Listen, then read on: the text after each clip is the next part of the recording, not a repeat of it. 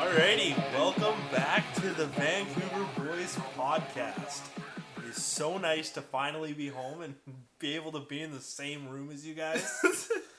um, bet it is. yeah, I'm sitting here with Marcus and Jake. How are you guys? What's going on, guys? Doing pretty good. How are you, Tyler? Magnificent. Oh, good. Well, I, I've had this question that's just been burning in my mind all week, and that's Tyler, how's the weather where you are? Why don't you turn around and look? Hey, would you look at that? it's pissing rain. Oh, man, you brought the weather with you, but Yeah. we're so happy to have you back in studio Yeah. with us. This is awesome. Super nice to be able to all be in the same place and get a recording done. Yeah, hundred percent. Much easier. Yeah, we'll we'll reference this later, but we had some technical difficulties with this one. yeah. We But- still are having Yeah. technical Yeah. difficulties.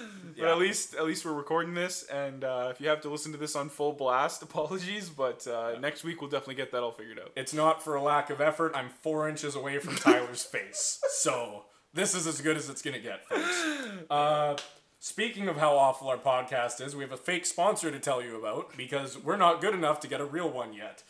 Um, if you are looking to sponsor us for any reason, uh, or you just want to say hi, uh, feel free to reach out via email at vancouverboyshockey at gmail.com or reach out to us on Instagram at Vancouver Boys Podcast. Getting into our fake sponsor of this week, our fake sponsor of the week for the Vancouver Boys podcast is the Edmonton Oilers. They have a special message for our viewers, but they weren't able to tell us because they are still choking. Oh man, you know what? Welcome to the Edmonton Oilers like roast. Yeah, that's going to be a pretty good part of this episode, I think. Yeah. What's going on, Tyler? Oh, I love it. I love it. uh, okay. Okay. Why, why don't you start us off? What's our first Yeah, topic man. there, Let's Tyler? get into the docket. What's what's going on? Okay, well, first things first, I would love to uh, thank Sportscast for top 60 for podcasts. So that's Yeah. uh, that's pretty impressive. That's right. Uh, we want to thank our listeners out there Yeah. who've, uh, you guys actually brought us into the top 60 sportscasts in Canada. Uh, we're so thankful. And if you are one of the ones who listened to episode six and then didn't listen to episode seven, fuck you. You plummeted us out of the top 200. So, but but that 15 minutes of fame will forever have gone to my ego. So thank you. Yeah, no, but seriously, it's been a lot of fun recording this podcast and to see how many people listen and uh, come back every week, send us messages, really incentivizes us to keep recording and keep having so much fun. All right, so we're going to jump into the Canucks a little bit to start off here. There's not a whole lot to talk about, but we're going to start with the uh, Travis Green and Ian Clark situation. So, Marcus, if you want to take us away from Yeah, there. what's the update there? Well, Travis Green has been signed, which I'm happy about. Ian Clark hasn't, and Ian Clark is our goaltender coach, for those of you who don't know. And uh, I'm a little bit worried that they're going to try to go without him because every goalie we've had has said he's amazing, and the goalies we've had that have left have fallen off statistically, and they largely credit him to their success. So, really hoping they get a deal done with him. I'm glad we have Green back for another two years. He's a phenomenal coach. The players seem to like playing for him. So, the whole fan base should be pretty happy about that. What do you think about like the term though? Do you think two years is enough? Do you think it's not enough? Um, I think it makes sense for him just because he's a relatively new coach in the league. He's worked up through a minor system. Again, we're happy to have him up, but we we've only seen him develop teams. We haven't seen him bring a constructed team into a spot of contention. And that two-year contract will end right at the point where management can decide if they think he's capable of that or not. I uh, I do think Green is a great coach. I like what he's done with the players, and the players seem to like him. So, um, hopefully, he can. The management will keep him around long enough to be able to pursue the playoffs with the team that he's building and gaining trust with. So, we'll see where that goes from there. Yeah, I'm a I'm an advocate of the fact that I think it's a good deal because it's not a super long term extension for him. Um, I think that, like you mentioned, he still has to prove himself, but also because the Canucks have never really had a solid coach since Alain Vigneault, he kind of has this like weird measuring stick where there's really hard for a lot of Canucks fans to um, look at him and evaluate him um, without like and having someone to compare him to. So uh, you know these next few years will definitely be a good uh, a telling of if he, whether or not he's going to stick around in the long term. And the other thing is that if they do decide to move on from him, um, they can still you know move him and not end up eating a bunch of salary when they do move him out, or a bunch of money, I guess, because he's a coach. Well, now that all the sad Canucks news is out of the way, uh, should we jump right into the playoffs? And Yeah, should little... we talk about how your bracket is just like busted and now Oh you're definitely God. losing? Okay, which which one of us didn't make a terrible bracket though? Like, Um, didn't all of our brackets in some way or another kind of fall apart? Because I I think I got two series wrong for sure, Yeah. and it remains to be seen what happens with a couple other series still. We are, uh, for those of you who aren't watching the live stream right now, we are currently watching Nashville, Carolina. Jake is barely paying attention to the podcast. That's not true. You heard that. Uh, but uh, it's currently tied 1 1 in the first period. Jake's on the edge of his seat, and so are me and Tyler because we both picked Carolina to move on. Jake had a lot of faith in Nashville. Yeah, you got to though. You got to. I'm I'm a strong believer that you know you ride or die with a team, and uh, you at least pick them to win a round because that's all I picked. Well, they're currently out shooting Carolina 6 to 4, so things are looking good. I've had one team move on from my. and uh, my Stanley Cup finalists are. are No, no, no, winners? no, no, no, Stan.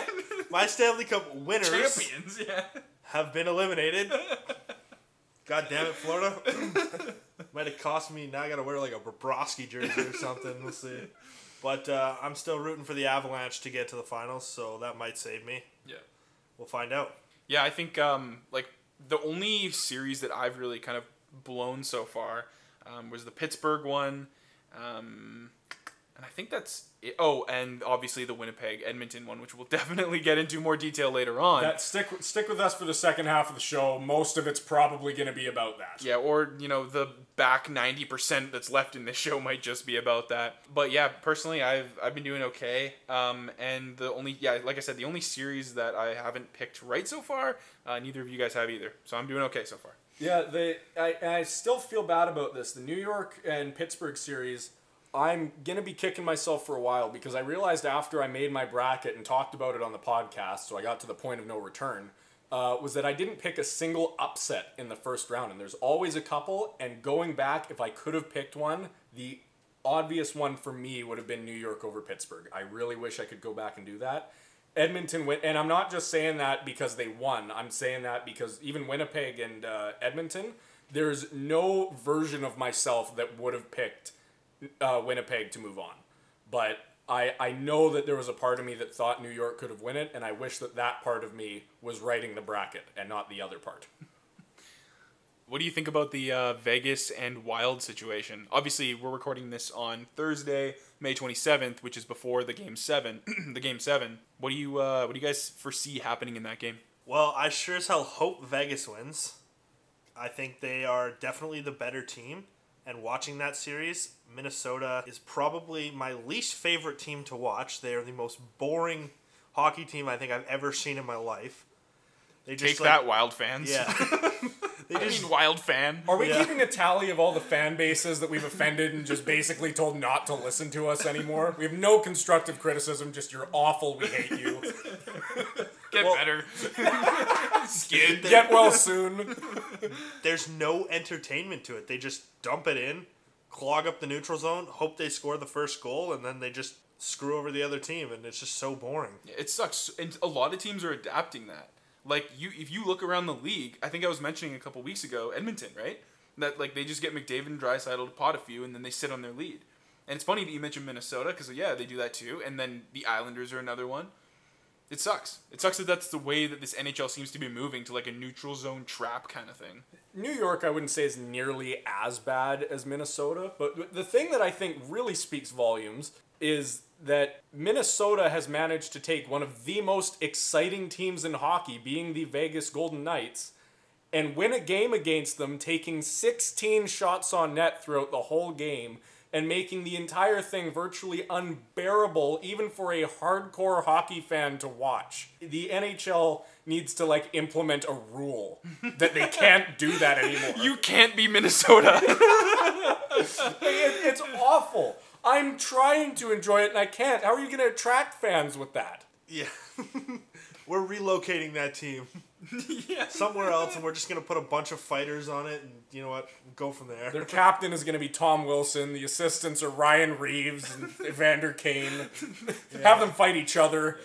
yeah, George Parros is coming back into the league. Yeah. George Laraque. Get all the Georges out. Now that would be doing the NHL a service. if George Parros stopped doing what he's currently doing. Yeah, let him play hockey and put him up against the Rangers. Oh boy. Um, moving on from that series because we've got a lot to cover here. Yeah, there's a lot of great series. Um, let's talk a little bit about New York Pittsburgh. That it's funny you mentioned that they're a boring team. I thought those were really exciting hockey games. I really enjoyed watching it. I mean, admittedly, the last game they scored three goals in a span of like two and a half minutes. Yeah. But still, it was a fun back and forth game. It was odd man rushes going both ways. There was not a lot of neutral zone play. I personally loved watching that game. Shout out to my grandpa who got me some pizza and we watched it together. Thanks, Gramps. Yeah, it's really a shame that uh, the def- the well, I think it's more on the defense than the goaltending in uh, in Pittsburgh's camp, but it's really a shame that they couldn't hold it together. Like, it just seems like year after year after year they either win the cup or they absolutely embarrass themselves in the playoffs. I mean, did you see Tristan Jarry's beautiful pass? Yeah, I don't know if I can say that I didn't blame any of that on the goalie. There, there's, uh, I'm, I'm not saying their defense is anything that a team should be uh, clawing after, but the goaltending, it, especially in the last two games, was just atrocious. I'm sorry. What a Local ma- guy Tristan Jarry too from North Delta. I don't know if you guys know Oh, that. no, Yeah, sorry if you're listening to this. I'm sure you are. Uh, but yeah, you played awful. Yeah, well. Plays like shit, Tristan. Get fucked. No, we're sorry. We're sorry that you Oh, played okay. awful, but you did. We're not gonna lie to you either. Yeah. No, I, I meant more along the lines of like the defense didn't make his job any easier and he played awful. So I, I would Okay. I- what I'm saying is you can't put all the blame on him because I don't think their defense really helped them out as much as they could have. And they probably should have. That's fair. I, I can definitely agree with that because Tristan Jarry was trash. Their defense was trash. I mean, their offense was not scoring at the rate their offense probably should have scored. But um, Well, well, Crosby had a point and, or sorry, a goal and an assist through six playoff games. You can't have But- that from one of the best players in the league. But he was definitely still pushing the pace of the games. Like he was still an influence. He was still getting the coverage that he normally demands, um, opening up the ice for other players. So I, I can't really fault Crosby too much because you know he's one guy and he he still influenced the games um, enough that his team should have helped him out. Uh, Malkin is one that I would say should have picked it up a lot more. I didn't really follow that series a whole lot. Who do you guys think the MVP of that series was?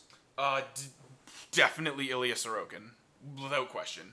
I mean, he he he won the goalie matchup by heads and shoulders. Like he was he was playing fantastic. I think if you look at the shot totals in most of the games, he made upwards of forty saves a night. Um, and also another thing, which I don't think people give him enough credit for, is I think he's still a rookie goaltender, if not maybe in his second year, and he held up to the pressure of being a starting goalie in an overtime playoff game against the Pittsburgh Penguins. I mean, that's got to say something, right? Yeah, and while I'm going a bit off the board here, my MVP for the Islanders for a while has been Barry Trotz. He's done incredible with that organization since he's been there.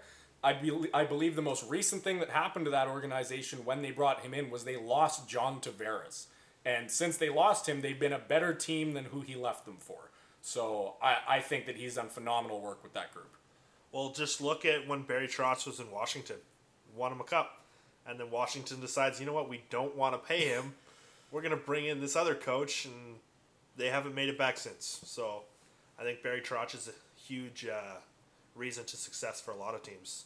Yeah. You know what was weird too? They never pulled their goalie. Pittsburgh never pulled their goalie.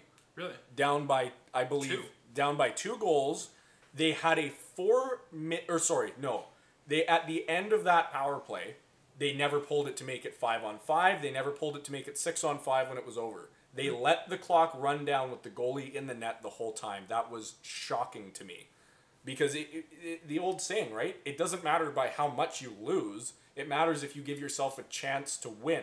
That's the whole point of pulling the goal. You know the odds are you're going to get scored on. But it, it, it just didn't make sense to me that down by two goals at the end of the third, you wouldn't pull the goalie in an elimination game. That just confused the hell out of me. Yeah, no, I didn't really watch that game, but that just sounds like horrible coaching to me. In other news on that, like, what has your guys' favorite series been so far? Easily the Tampa Florida series, and I'm really dying to talk about it. You know what? Let's let's give Jake some spotlight here. I think we all love that series. It's been amazing to watch. It reminds me of what the Battle of Alberta was a couple years ago, uh, and what it still is. Uh, but it had that intensity and that fire to it that you really don't get too often. And since Jake is just on the edge of his seat waiting to talk about it and continue to ignore the Nashville Predators elimination game that's on the TV 10 feet away from him, we're going to let him talk about that. Did y'all see that Brayden Point goal? Did you see the Brayden Point goal?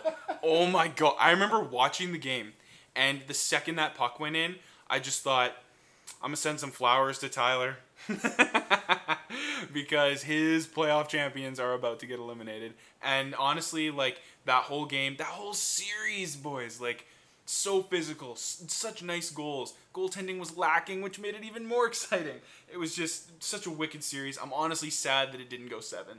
As much as it sucked, and as much as the goaltending was lacking, I think Spencer Knight had a hell of a first game. Oh, 100%. And even that second game, he played extremely well. Vasilevskiy was lights out. When he needed to make a save, he made a save. But I think, unpopular opinion, I think Brayden Point is the most important piece on that Tampa Bay Lightning team.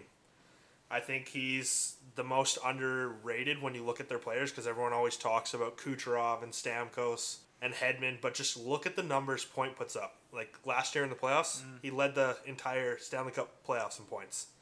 That man is just an absolute animal. And the, the one thing I hate to say, because I'm all for a good, entertaining playoff series, and, and like I said, I loved watching it. The thing that sucks for me is that I felt like that series peaked in game one. You know, I feel like that game just had so much heavy hitting, so many odd man rushes. It was such a fast game. The other games were, again, still better than most other playoff games we saw in other series. The only thing that I guess, as someone who followed the whole thing, it felt like it peaked in game one, and it was a little bit downhill from there. Can't really get behind you on that. Um, I just I, I just loved that series. So Yeah, no, again, I'm, I'm not saying the series itself was bad. I'm just saying I think when the most exciting game is the first one, as a hardcore hockey fan, they were fun games to watch. But as someone who's new and that's your intro to hockey is game one and you're waiting for game two, and then you watch games two through six, it's not as fun as game one. That's all I meant by that. You know what I think breathed new life into that series though is when Spencer Knight came in, because there was all this anticipation for how he was gonna do, and it was really funny because he started. I think it was game was it game five was his first one that he started, and he let in the first goal on the first shot, and then he played lights out. He stopped the next thirty four shots, and then uh, next game first shot he he, uh, he gets goes in, and then he's pretty good after that as well.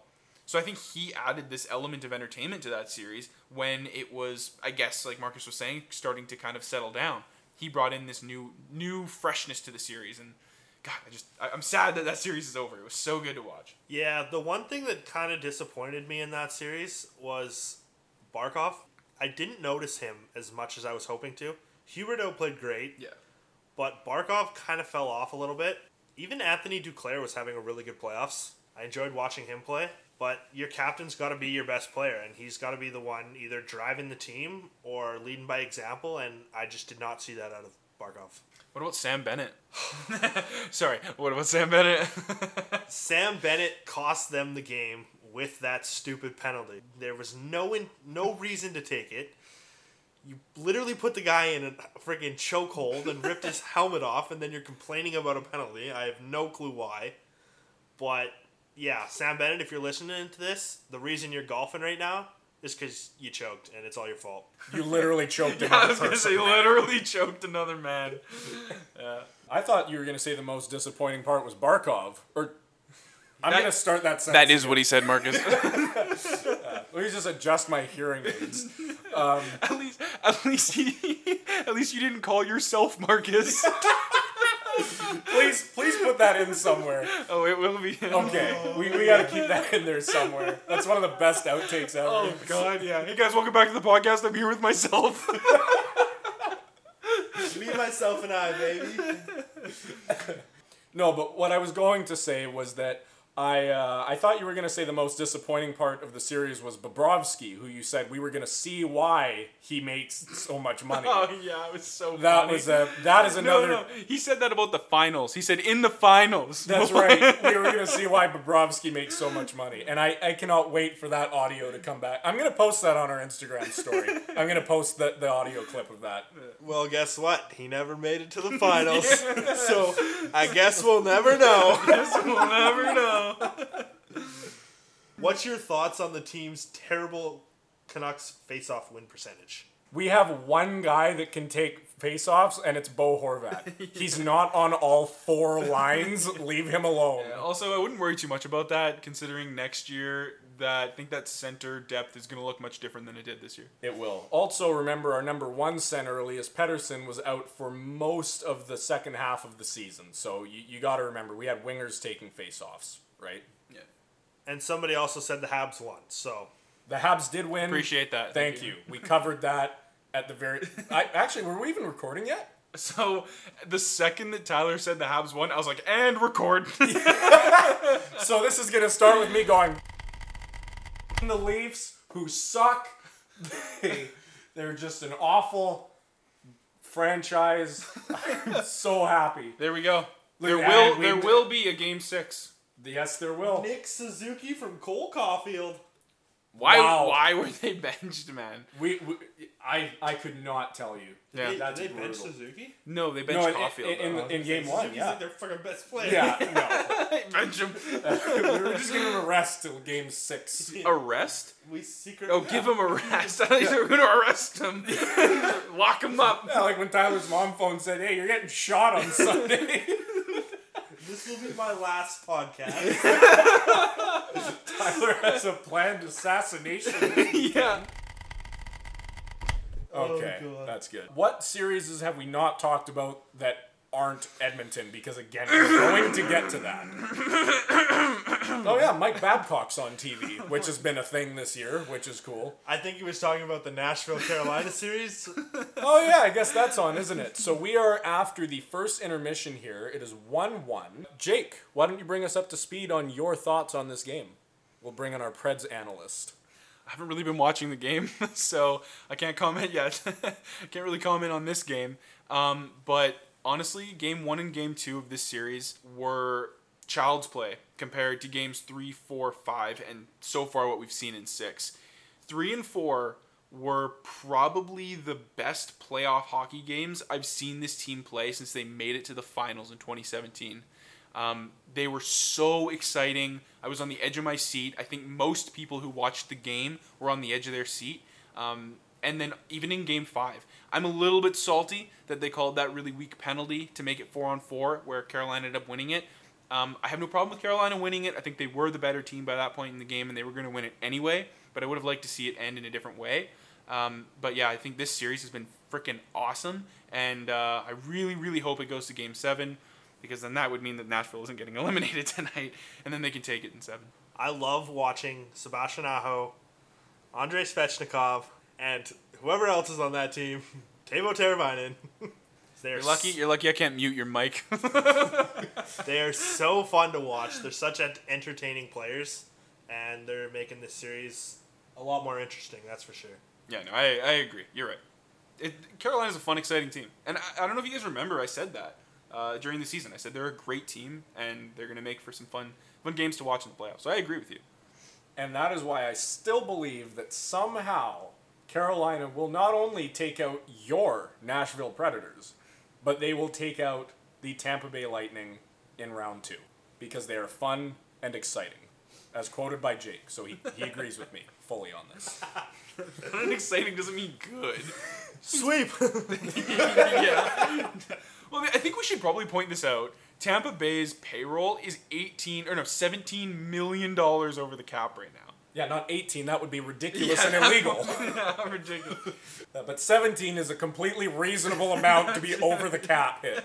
It's cheating. As as far as I'm concerned, it is point blank straight up cheating. There's no walking around it. I know Florida they they interviewed the Florida coaching staff and they said, "Oh, it's fine, you know, whatever." They have to say that cuz they'll get fined if they don't. It's completely illegal. The NHL knows it and they need to do something about this moving forward. Yeah, I think it should have been just as simple as Kucherov can't play. Like he didn't play a single regular season game. Yeah. It makes no sense why Kucherov's playing in the playoffs. And I kind of think that's why you saw what Anthony Duclair did and why he did it. Because I think he was so angry at uh, at Tampa for, you know, obviously bending the rules the way they did. But that being said, absolutely no excuse for what he did. I think that was dirty, dirty, and I didn't like seeing it from a, from a guy like Duclair. Well, clearly Kucherov's fine. So, I mean, even if, if you miss the whole regular season, you should not be able to jump in in the first game. You should have to miss at least a series or something. Like your team shouldn't be able to just get their one of their top players back at 100% health magically. Yeah. Like he should have had to play some games leading up to the playoffs to be eligible. And if that was the case, they wouldn't have been able to play because they wouldn't have been able to afford to play. Well, it, it reminds me of an old saying my uh, soccer coach used to use, um, which was that you know if the ref would make a, a few, he'd let a few things go against us, and you know our coach would go to the ref and go, you know, wh- why aren't you calling this stuff? And the, the ref would either say I didn't see it or I didn't see anything wrong. And when the ref would say that, he would make sure to say really loud to the guys on the team, okay, that's legal now, right? So if whether they pushed us or tripped us or whatever, he would say basically very publicly, fine. If they're going to do it, then we can do it too and there's no penalty on it. So really, I'd be if I were the NHL right now, I would be a bit worried that other teams are going to look at this and go, "Well, if they're not going to discipline it, there's nothing stopping us from doing that." Jim Benning, take notes, please. Jay Beagle, six by six. Let's go. Trade him away, then bring him back for a first. yeah, give him a six year, six million dollar contract. No, but seriously, he has a neck injury right now. Get some doctors to write up some bogus reports, say he's injured, and then if we want him in the playoffs for some reason, bring him back. He, he wins faceoffs. He does win wins faceoffs. faceoffs. To whoever asked that question, you're asking why we're not winning faceoffs. It's because Jay Jay- Beagle was injured for the last two weeks of the season. Uh, we did have another question here. Okay. yeah, go for it. It says, um, "What are your predictions for the Leafs and Habs, and how this series is gonna finish out?" Habs are, take, take a deep breath before you start talking. Habs are going to go 2 0. They're just going to annihilate the Leafs in both games, except for game seven, where they will allow the Leafs to get a multi goal third period lead and then take it away from them. But this time, they won't even give them the satisfaction of overtime. They will eliminate them in regulation. Fuck you, Leafs. Go Habs. Yep, I agree, hundred percent. Let's go. Leafs take it in the next game. No. No, they can't. I'm sorry, man. They do. They're way better. It's it. Then how'd they lose? Twice. Fine. All right. I'll be alone on this island. No, no. Uh, and can we talk about real quick just the fact that Carey Price has been ridiculous in this series? They, I will, coming back down to earth. Montreal has no business still being in the series, and a a healthy price is a 2015 price. Another local guy. Love Carey Price. Not local. Well, not, BC. not like local local. He's from BC. Yeah, it's still hours away from where we are. Saying saying he's a local guy is like saying T.J. Oshie is a local guy. Where's TJ Oshie from? Seattle. That's Okay, not no, even. that's not. di- That's completely different. What do you mean? Seattle's closer than, than Yeah, but it's Williams. not But in it's the- in the same zone. Yeah, it's we're- in the same zone. country. We're in the same province. What? Okay, if we can't do that, then this isn't the Vancouver boys then. Because Tyler just got here. This is two Vancouver boys and one guy from fucking Manitoba. From everywhere. And a world traveler. yeah, next week I'll be recording from Bora Bora. and then China. Um, so, someone just asked who we think's winning the cup. We uh, on our Instagram page we actually did brackets. I had the Florida Panthers winning. Clearly, I was wrong. Uh, Jake Wait, has, wait. Can you can you repeat that, Tyler? Can you? No, I'm not sure the mic picked that up actually. Jake.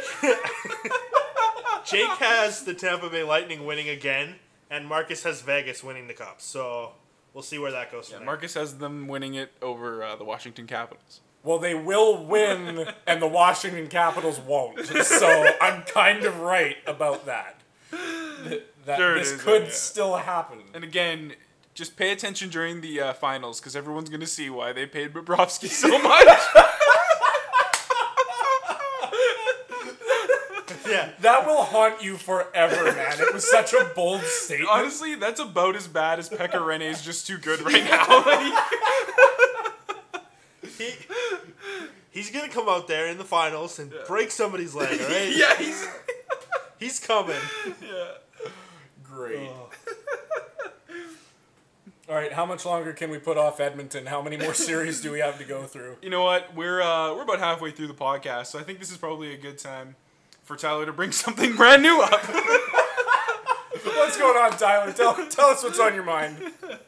No, I was just gonna say before we jump into the Edmonton Winnipeg series, I just wanted to talk about the impact of having the fans at the American games compared to how up in Canada we can't have fans and, and how that will make a difference going forward. Well, uh, let, let's. I'm going to throw this to Jake first because Carolina and Nashville have both had fans, but different amounts in each stadium. Do you feel like having more or less fans is affecting the play of the game or giving any type of home ice advantage? Every game in that series has been won by the home team. So, you guys tell me. That's some fascinating stuff, Jake. All right, fine. I guess I can get deeper into it. Definitely, like I don't know. You guys tell me.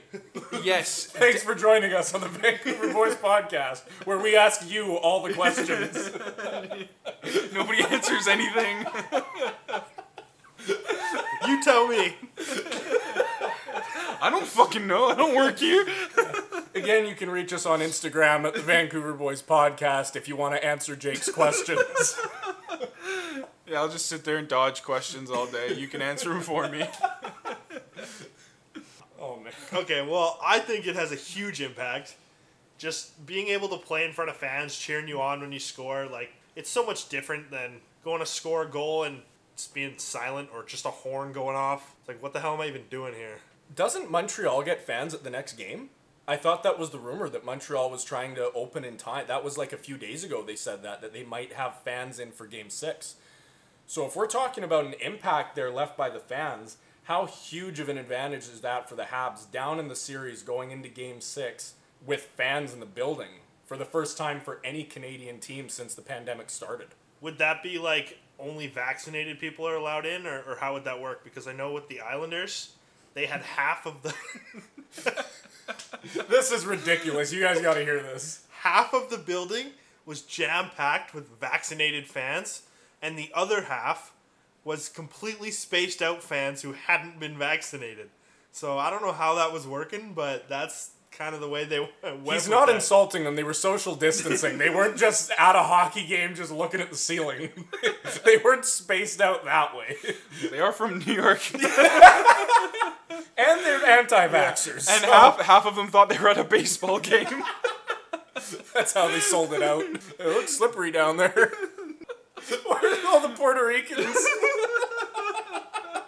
But I, I need to comment on something, guys. Um, you guys are forgetting. Uh, there was a fan for the Winnipeg Edmonton game. That's right. You know what? No, we the have Bud Light Seltzer guy. we need to save that for when we go over that series because Okay, I all right, think all right, all right. that was the biggest impact in that series. We're- you want to talk about home ice advantage with fans? All you need to know was summed up in that series. All right. On that note, I guess let's throw it to break. Uh, we will be right back uh, with the Vancouver Boys podcast. See you guys in a bit.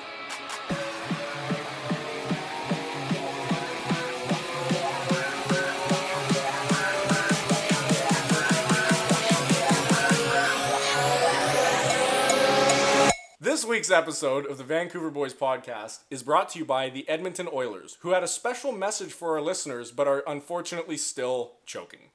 We'll be right back.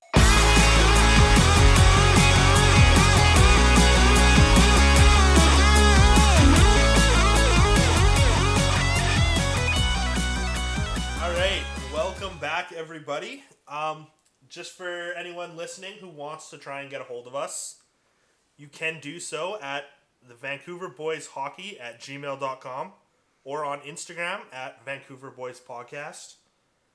And from there, we are going to jump right back into our inbox and go through a few questions that we received this week.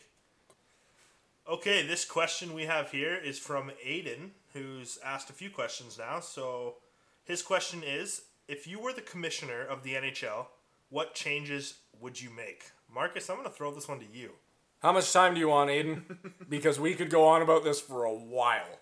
Uh, I think we're gonna each just lightly touch on one thing we would do because we will probably save an episode for the off season where we do a deep dive into all the problems that this league has, or at least the ones we can think of. You, you got to remember here what the commissioner actually has control over because they don't really control the rule book. They really their job is just to make the NHL money. It's to make decisions that are financially beneficial for the shareholders and the owners of the league. However, that usually doesn't benefit the actual hockey fans that are already existing because it, most of the decisions they make are targeted at people who are not yet fans. But let, let's just I'm going to change that. So you're not the I'm not the commissioner. I'm just God. I'm hockey God. What are you on about? Like, where are you going with this? Okay. I'm just setting up the parameters for what I'm going to Tyler Foley! I think you need to do that. Tyler Foley! There you go. Okay. Okay, now that you Okay. got that out of your Now I'm going to start making. making a little bit less sense than that. Okay. Okay. Don Cherry's. All right. All right. So if I'm God and I'm in charge of hockey specifically, what I'm probably doing, just to make the game more entertaining, is I'm changing the instigator rule in fighting. I think it is a load of crap that a player can go in and throw a dirty hit, and if a player from the other team chooses to fight them, they actually get the extra penalty in the situation. Uh, I think it goes against the roots of the game. Uh, it messes with the structure, and now you see things like what Tom Wilson does and what he's gotten away with, and the backlash that that has created. So I guess if I was the god of hockey, that is the one thing I would change, uh, specifically about the rule book, is I would change the instigator penalty back to the way it was in the early 2000s and late or and early 2010s. So I'm going to take it in a slightly different direction. I'm not sure if this is really what your question is about because I think when you talk about the commissioner, his position, like Marcus said, is a lot more focused towards making the NHL money. But there is one thing that I think the commissioner is responsible for that this commissioner has been lacking. And I think it's a big reason as to why the league, um, or more specifically, why the fans have been so ill impressed with him. And I think it's because this commissioner really is on the side of the owners a lot of times. I think he will always kind of support their interests, back them, and a lot of times he doesn't really consider or look at growing the game for the fans. I think that obviously there are ownership groups for many teams in this league. Um, the first one that comes to mind is Eugene Melnyk for the Ottawa Senators. You know, he has such a negative reputation in Ottawa. So many of those fans there have just been, you know, I think they're exhausted with him. They just want him to, to either sell the team or be more forthright with what his plans are for this team. And I know that a lot of our, our listeners are from Vancouver, and so this probably resonates with them as well. So yeah, I think my, my point here is really just to, to say this. I think that the commissioner and what I would do if I was commissioner is listen to the fans more. Take their side, understand what they're trying to say, and communicate those feelings to the owners. You know, move the team in the direction of um, you know growth and not just for financial gain, which I think it's really unfortunate that that's what this league is really moving towards. Can I jump in just really quickly before Tyler goes? Um, my uncle said something to me the other day. Uh, my uncle employs me, by the way. Excellent guy. Uh, thank you for employing me. I don't know anything about what I do. Um, I was a little choked at him a while ago because uh, as soon as Vegas came into the league, he became a full hearted Vegas Golden Knights fan.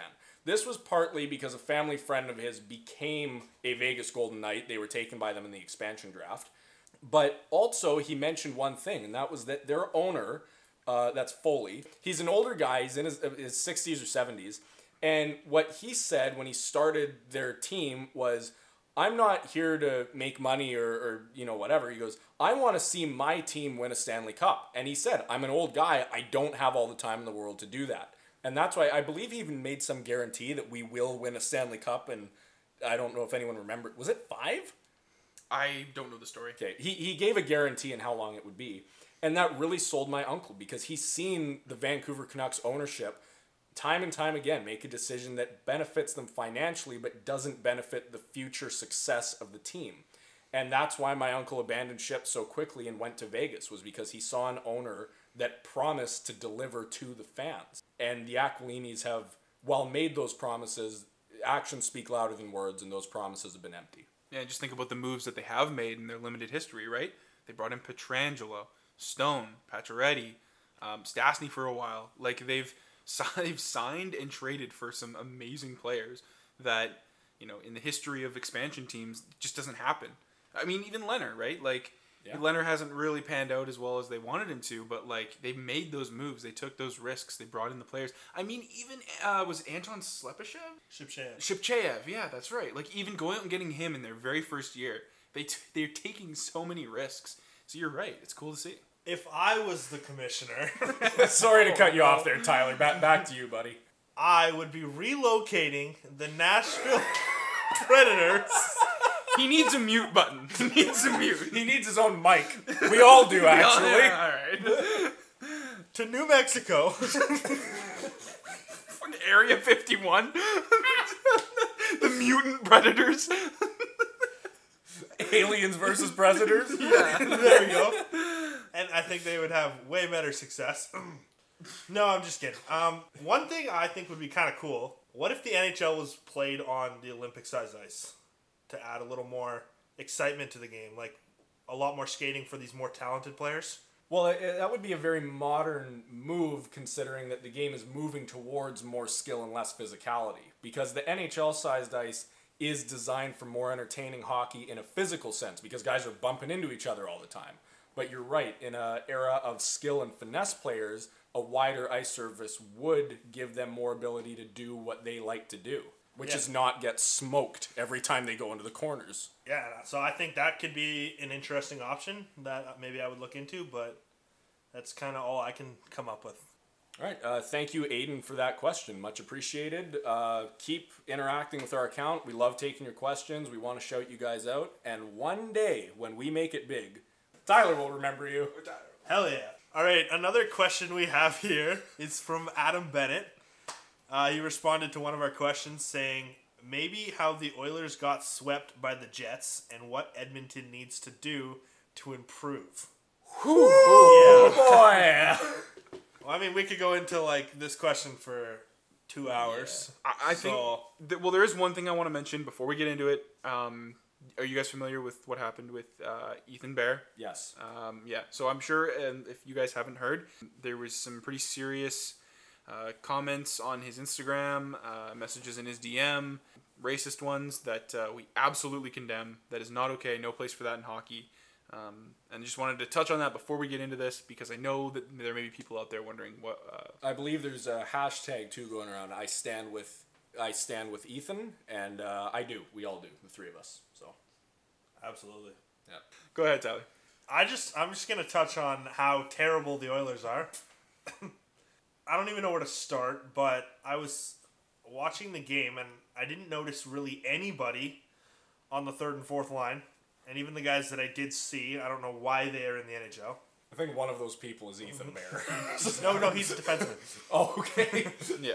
That's yeah. He, he's a defenseman. The uh, the third and fourth line were, in my opinion, practically non-existent, and they probably should have just ran the first line the whole game because even their second line was not great and they did not play well. So aside from Connor McDavid and Leon Draisaitl, I think they have a lot of moves that need to be made to get a lot more depth around those two guys. Because you're not going to win with one line. It's just not going to happen.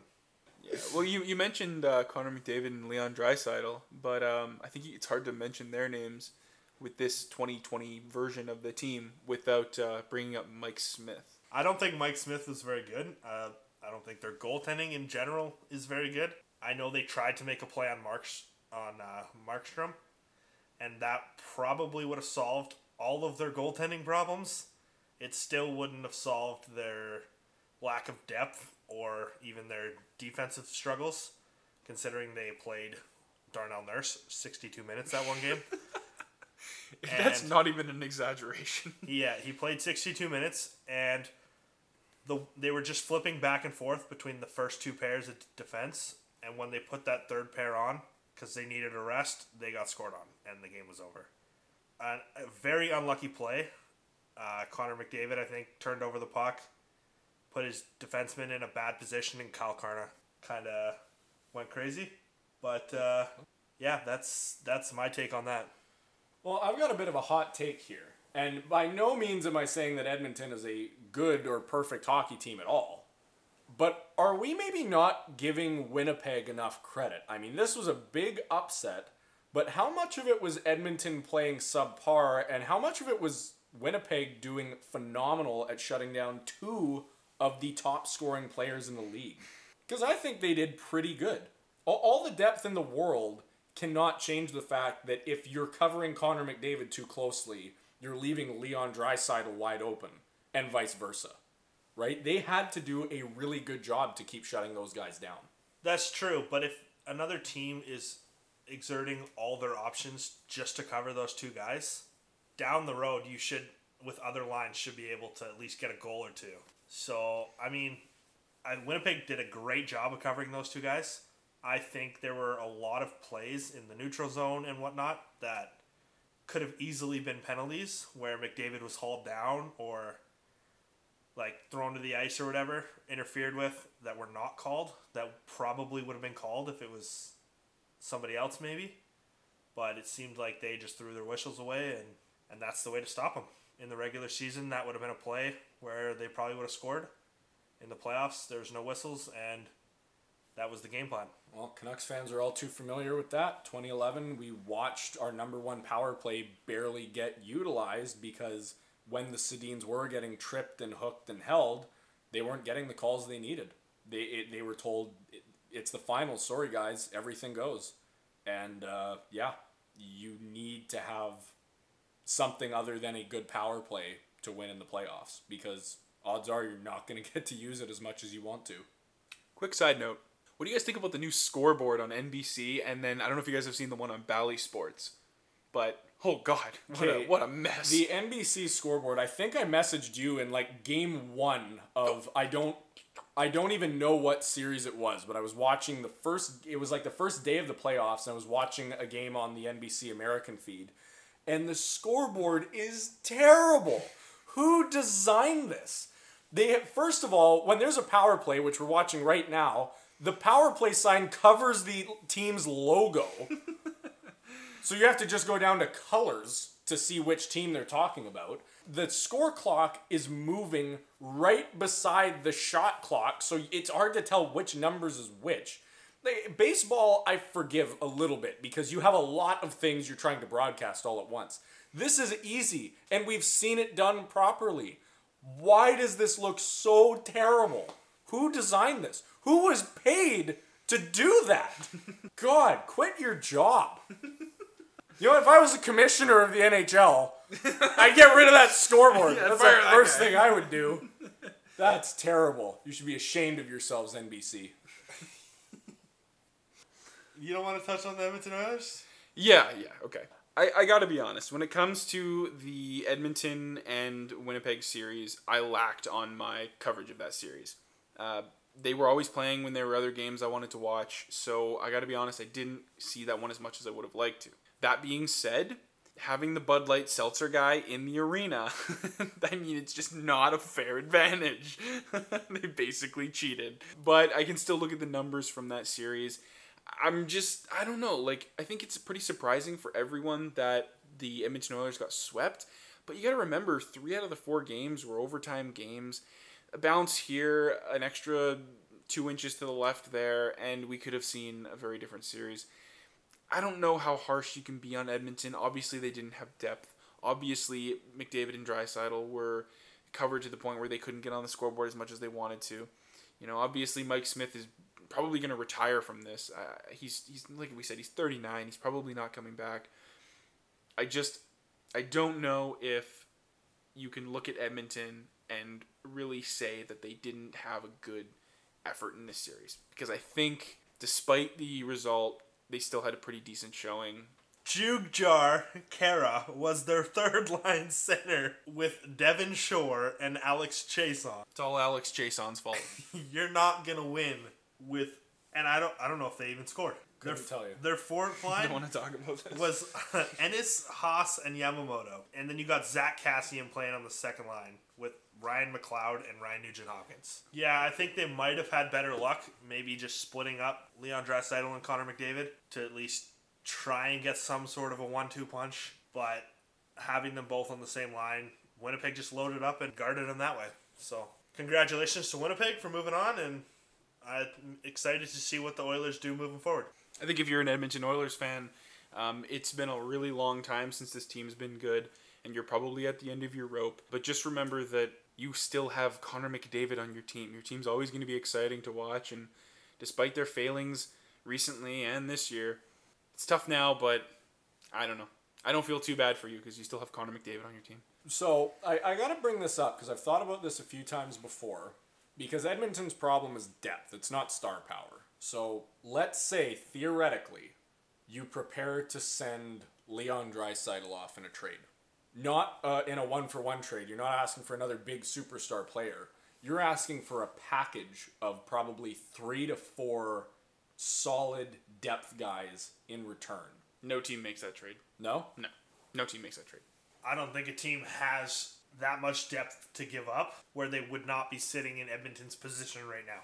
Uh, one person did ask, "What's your opinion on the Oilers going after Laine Plus, him and Jesse Puljujärvi had are friends, so maybe Yeah. that would would help bring him up.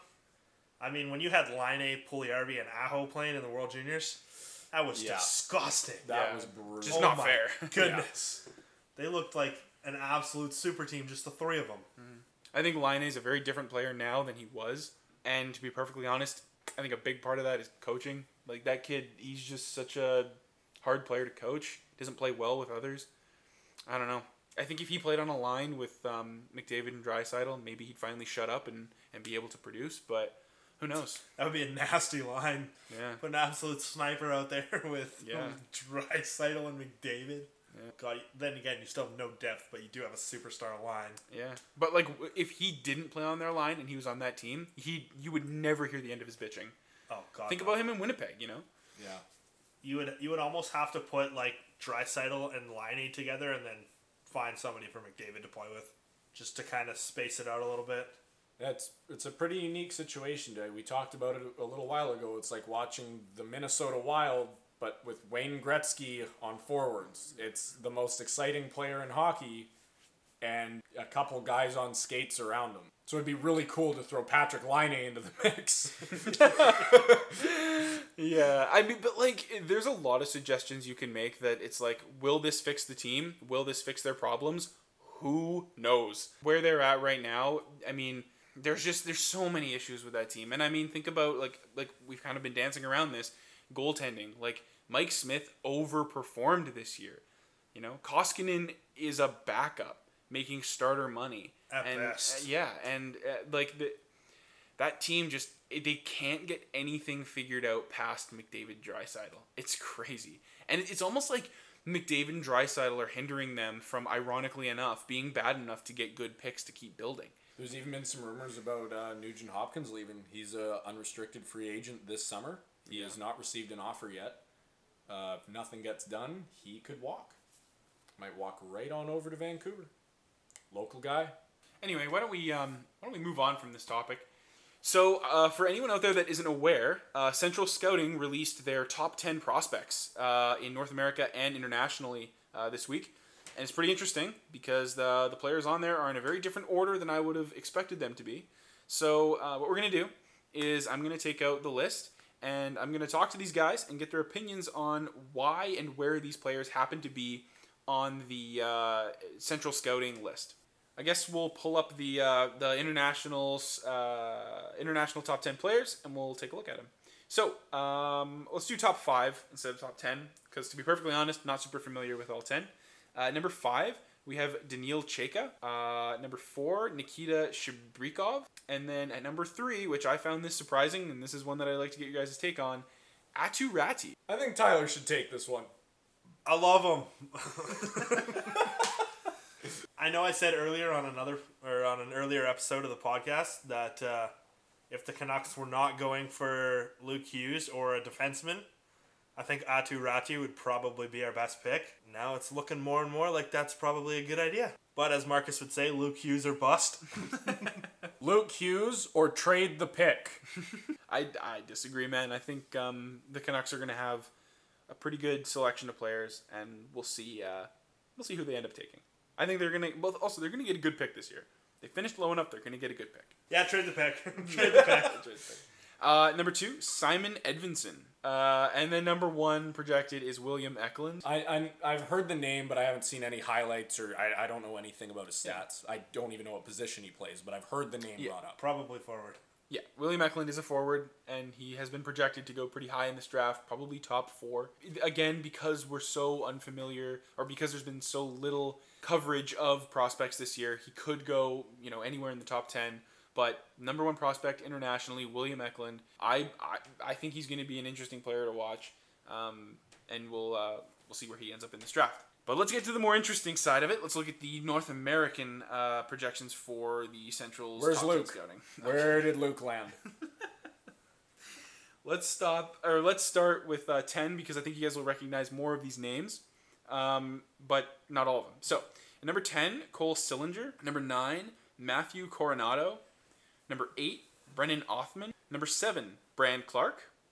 We know Number this name. 6, Matthew Beignet, or as people like to call him, Beigners, but I swear to God it's Beignet. But anyway, um, these two surprised me. I expected to see Beignet and Clarke going much higher. Yeah, me too. Um, At least, at least Beignet. Clarke, okay, I can see where why he's there, but Clarke for sure. Or- I'm, I'm surprised he dropped that much. I'm kind of thinking, I guess it's just more of a heavy defensive draft. But uh, I'm curious to see who's in the top five. I'm also curious to see how the top five play out. okay, uh, number five, Dylan Guenther. Earlier on in the season, um, I remember hearing that a lot of people projected him to be contesting with uh, Owen Power for the number one spot. So interesting to see him fall as far as fifth. Again, this is North American chart only. This does not take into consideration international players and goalies, which there is a goalie that's projected to go within the top 10 this year. So, yes. So, Wow. um, when is the last time that's happened? uh, Carey Price. Harry. That's the last time a goalie went in the top 10. Last time a goalie went in the top 10 was Carey Price in 2005. Hey, when's the last time a goalie went in the top 20? Last year, Who took him? the Nashville Predators. No kidding. Yep, they took Yaroslav Askarov in uh, the top. I think I think it was 13th, but it might have been around there somewhere. But yeah, Yaroslav Askarov, the last goalie picked in the top 15. All right, number four. Um, I don't know if you guys have heard of this guy. His name is uh, L- L- Lou Lou Luke Hughes, projected to go uh, the fourth among North American born players. I just want to point out that I can already hear every time he does something well, the crowd going, Luke. You know? I think they just dropped the K. Yeah, you, no, I, I think we had one Lou. We had one. No, we had two. I'm going to talk about Lui Passaglia now. What? Right, goodbye, everyone. Okay.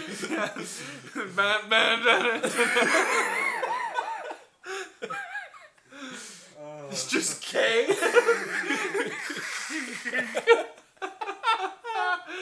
oh man. yeah, drop the Luch.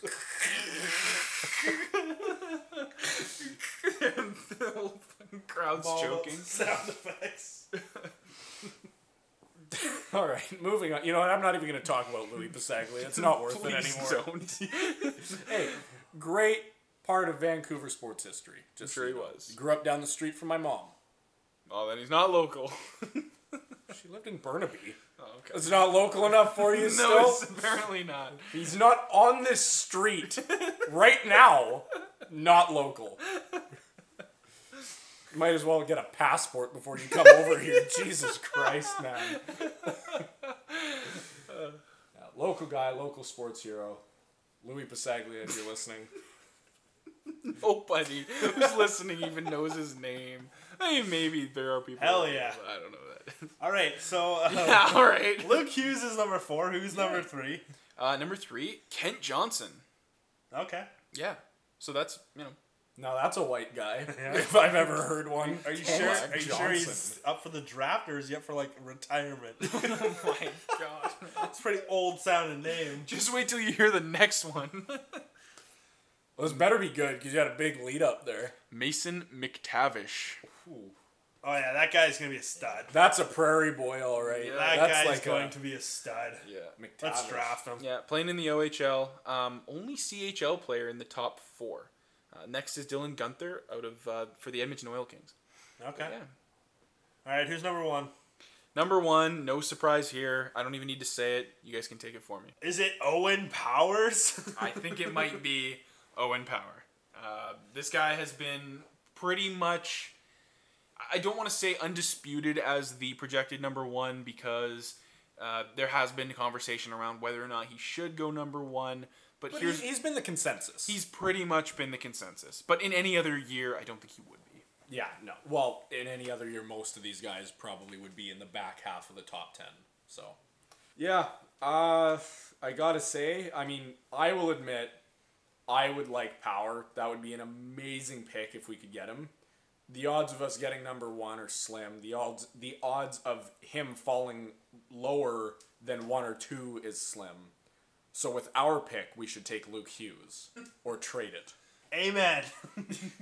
Yeah, we're all on the same page. Yeah. there. Uh, no, I I'm all about disagree. it. I'm all I about disagree. Everyone fully agrees with me. I think I think you're you know we'll listen to this three or four years down the line Aatu when Räty or bust. so bust. We all know how well Tyler's takes always work out, so that'll probably age really well. Yeah. But no, I think I, I, I don't think the Canucks will end up drafting Luke Hughes or Aatu Räty. I think they'll go bef- well. Aatu Räty might be available when they pick, but personally, I think that the Canucks will end up drafting a North American born defenseman that is not named Luke Hughes. That's my prediction, and I think uh, he will end up panning out in the NHL. I think there's a lot of good options there, and even if they don't take a defenseman, there's some decent offensive options as well. I think it's that time again. Everybody, buckle your seatbelts. It'll make you laugh. It'll make you cry. No, don't say it. That's not going to be the tagline for his segment. Why You not? If you listened last week, you know what we're joking about, but we're not saying it again. It'll make you laugh. It'll make you cry. Might make you unload a 22 into your friend. it's Tyler's surprise headline. Oh, and that's what it's gonna be. It's gotta be make Sure. you laugh, make you cry, and then you reference last week. Sure, yeah. Might make you pregnant. All right, man. It's Tyler's surprise headline. Okay. When you guys were kids, did your parents ever let you like sit on your lap or their lap and drive, let you drive? Did that, that ever happen? Like you just driving down the street, you're holding the steering wheel, just sitting on their lap. To me personally, no. Um, my mom would have never like that. Could have never happened if she found out. That divorce would have happened a lot sooner. but there's a. But I do know a couple buddies that grew up um, in Poco in areas before it was developed, and they had a bit of farmland and stuff, and so I know that they used to do that a bit. I never had the pleasure, but it yes, I know that's a common thing, somewhat. Yeah, no, me neither. Okay, well, my parents let me do it all the time. I guess maybe it's because I grew up in Poco. But I didn't even know that. Like, well, I knew you grew up in Poco, but I didn't know that you were the cookie cutter thing I was just talking about. That's really funny. and okay, so we're taking this story back to Florida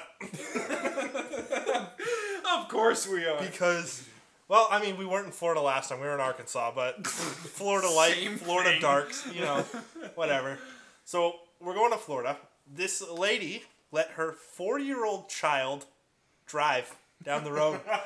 The lady was On sit- her lap? The lady was sitting in the passenger seat. Oh my God. I don't know. How did the If, kid reach the pedals? I don't. Think it's a I big don't know. four-year-old. my god. This four year old crashed into multiple buses. Oh my god. Buses? Did they live? oh my god. And a minivan. Oh my god. She was arrested for child neglect, but yeah, um, I was kind of just reading through this story and I was like, "Are you kidding me? Like, who thought it was a good? You know what? I'm gonna go to the bar, get hammered. Don't worry, I got a DD here. My four year old child, she's got this. Yeah, did, did the story say like where they were going or where they were coming from? She pops up. What do you mean, officer? I wasn't driving. I'm not that irresponsible.